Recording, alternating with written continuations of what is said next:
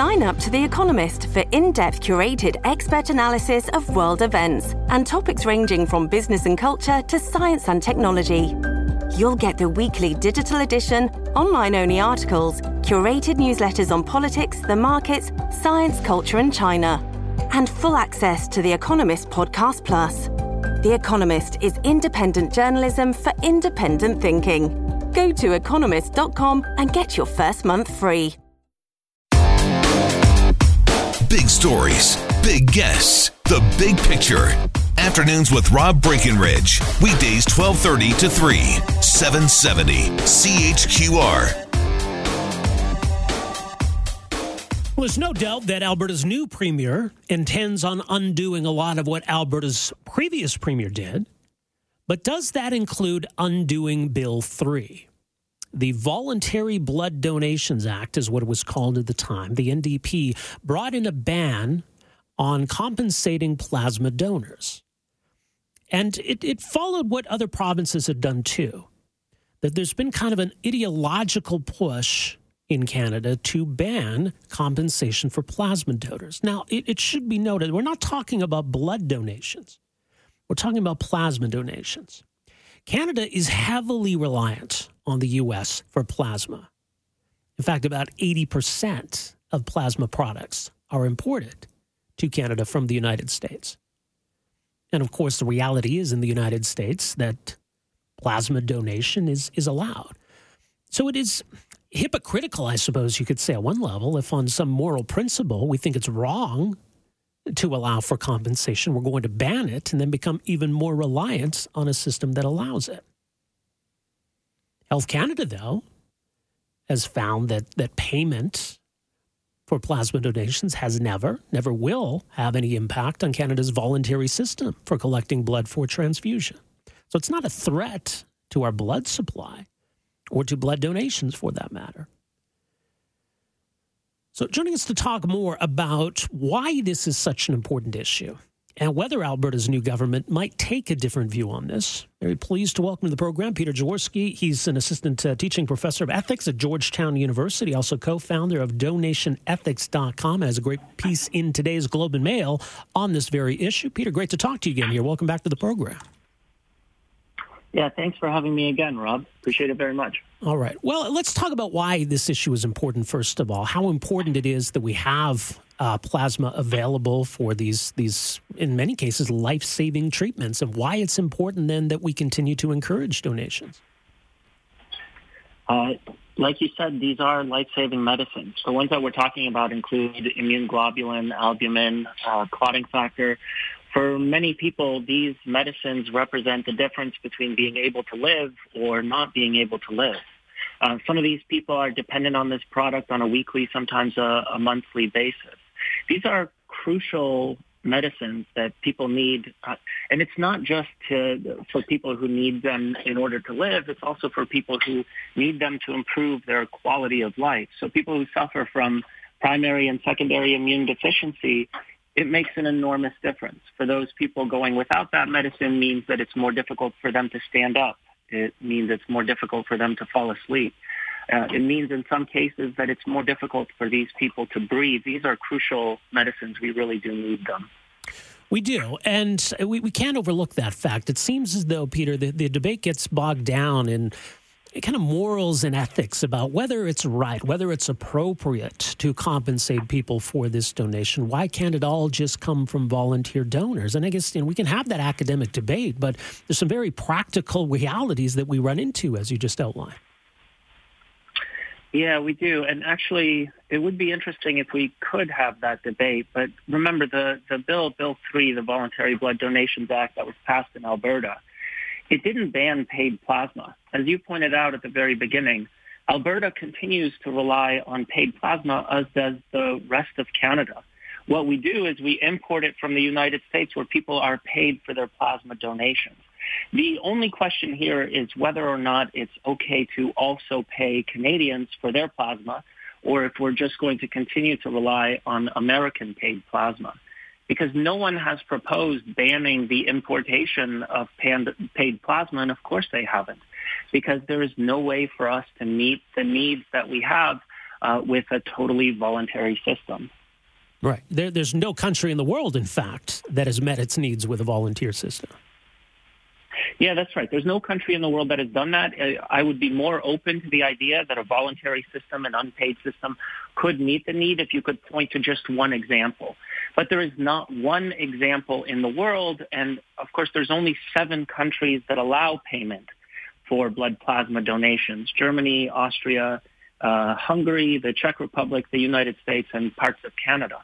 Those are the only seven countries that allow payment. The rest uh, of the world bans payment, and we don't have a single country that is managing to meet their need on a purely voluntary basis. Right. So the you, closest that we come to, and sometimes people who are on the other side of this issue, they mention Italy, for example.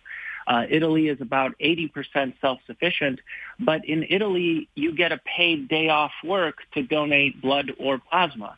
In Canada, that would count as payment.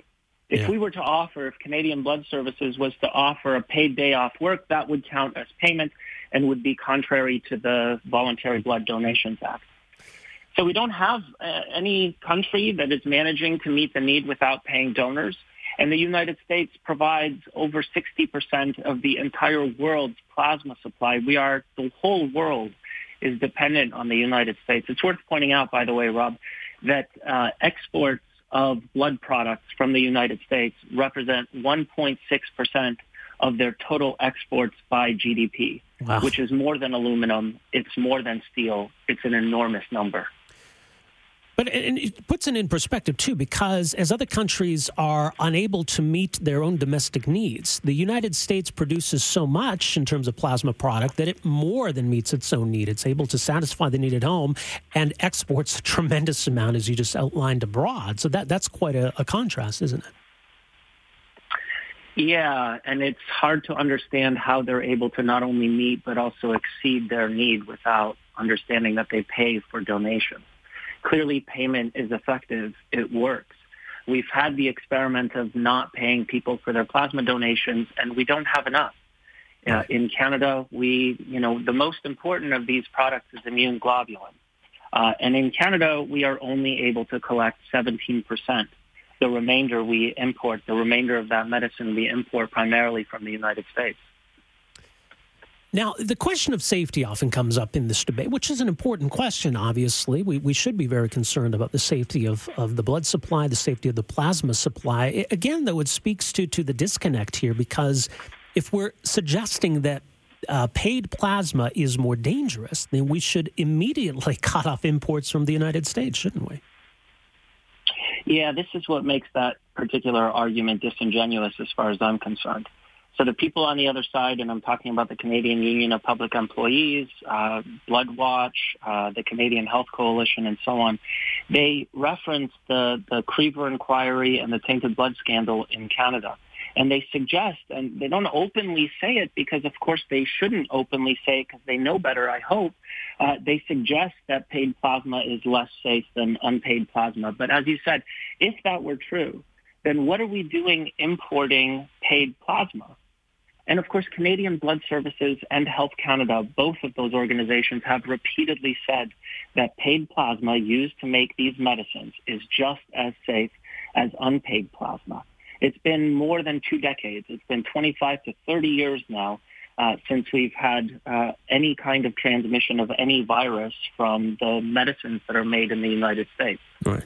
And if we're concerned about standards in the United States, well, it just seems then that, that it would be ideal to encourage more donation in Canada so we can apply our own standards. Uh, to to testing this plasma, making sure that this plasma is safe. So, uh, to me, that's that's an argument in favor of paid donations, not against. Yeah, I agree. Uh, I think it is an argument in favor of paying people here in Canada. I say here, I'm calling you from West Virginia, but I am right. Canadian. Yes. So by here, I mean in Canada. It is an argument for paying for plasma donations uh, in Canada. We can have greater control. I mean, of course, uh, the United States, the paid plasma centers in the United States are covered not just by the FDA, but if you want to export to uh, countries like Canada, you also have to get separate regulatory approval from Health Canada. Uh, there's also the Plasma Protein Therapeutics Association, an umbrella organization that watches over all of the different paid plasma centers, all the different plasma companies. Uh, and they too have uh, additional regulations over and above the ones mandated by the FDA and by Health Canada. Mm-hmm. These products are very safe.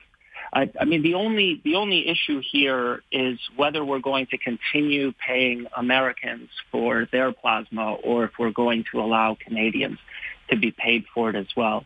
I mean, I should point out too, this isn't just about self-sufficiency. I know that's what all the discussions are about, but this is a global need. The need for plasma is around the world, right? People in lots of countries are in desperate need of these medicines. Canada is a rich country we shouldn't just be collecting enough plasma to meet our own domestic needs. We should be an exporter of plasma, right? We should be busy contributing to the global supply rather than taking from it, as has been our custom for the last, you know, two, three decades.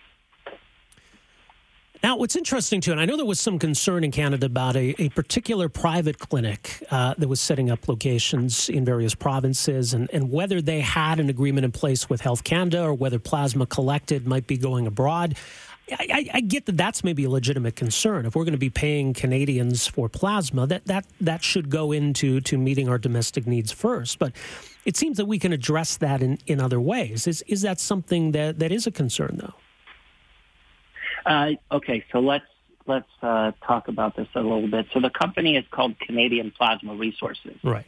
And back in 2012, they said that they had a plan to open three paid plasma centers in the province of Ontario. Uh, they would also build a fractionation plant. We're talking about a total of about 150 million to 200 million dollars uh, in an in an investment in Ontario. By 2014, the Ontario government had passed the Voluntary Blood Donations Act, kicking them out. Uh, they said they wanted to open in Alberta. As you know, as everybody in Alberta knows, uh, the Notley government passed Bill 3, making it illegal there. They managed to open in Saskatoon, Saskatchewan, and in Moncton, New Brunswick, and then they said they would also look at British Columbia, but British Columbia passed the Voluntary Blood Donations Act in 2018, making it impossible for them to open in British Columbia. Canadian Plasma Resources has offered all of the plasma that they have collected to Canadian Blood Services. Canadian Blood Services is the monopoly like distributor of plasma medicines in Canada. There's no other domestic market for Canadian plasma resources. Not only did they offer all of the plasma collected in Canada, but, and I can share this document with you if you can post it online if you'd like to, they offered that plasma at a 20% discount to oh, really? what Canadian Blood Services was paying for American uh, plasma. Canadian Blood Services decided against purchasing Canadian plasma. Now, I've asked Graham Sher, he's the CEO of Canadian Blood Services, I've asked him why they've made that decision. Yeah. Because it's true that at any moment they can change their mind the worry that this plasma is being exported, one, I, you know, like I said before, there is a global need for this product. Uh, and while I do agree that maybe it's better to meet the domestic need before you go abroad, the people who are selling their plasma to Canadian Plasma Resources are not the same people that are giving plasma to Canadian Blood Services. All we've done is increased or helped just a tiny bit with respect to the global supply of this stuff. Mm-hmm. But Canadian Blood Services can decide at any moment to purchase that pl- that uh, that pl- plasma, right? So it's up to them. It's not up to the company. Yeah, the company has said, and the contract is still available for Canadian Blood Services to take up. Yeah. Very interesting. Now, Peter, by the way, what, what's typical? Like, what does this clinic pay? What, what's typical in the United States in terms of, of compensation? Uh, uh, Canadian Plasma Resources pays more than United States paid plasma centers. Uh, typical compensation ranges in the United States from $20 to $50 per donation. Okay. Uh, it takes about an hour and a half to two hours to donate plasma. Uh, in the United States, you can donate twice a week, uh, twice every seven days with at least 48 hours in between donations. Uh, in Canada, you can only donate once a week but Canadian Plasma Resources offers between thirty to fifty dollars per donation, uh, and then on top of that, they have bonuses and other giveaways and so on. Uh, so they do pay a bit more per donation, but you can only donate once a week in Canada, whereas you can donate twice a week in the United States. All right, very interesting. Much more at donationethics.com. As mentioned, this piece in the Globe and Mail today as well. Peter, thanks so much for joining us here today. Appreciate it. Thanks for having me on, Rob. All right, take care. Peter Jaworski joining us, assistant teaching professor of ethics, Georgetown University, working on a holiday down there in West Virginia, co founder of donationethics.com. As Health Canada has pointed out, paying people to donate plasma in Canada is not new, does not represent a change in policy or practice for Canada. A company in Winnipeg has been operating safely and paying donors for plasma for 30 years. The plasma products we import from the U.S. are largely from paid donors. Paying people to donate plasma has not weakened Canada's blood system or the volunteer donor base, and there is no evidence that it will. That system is completely voluntary and will remain so.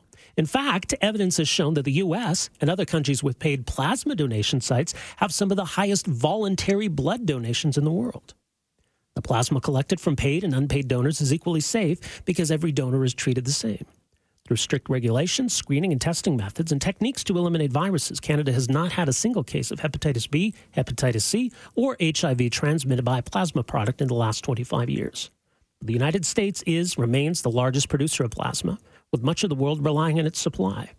About 70% of the immune globulins used in Canada are from the U.S., the majority of which are from paid plasma donors.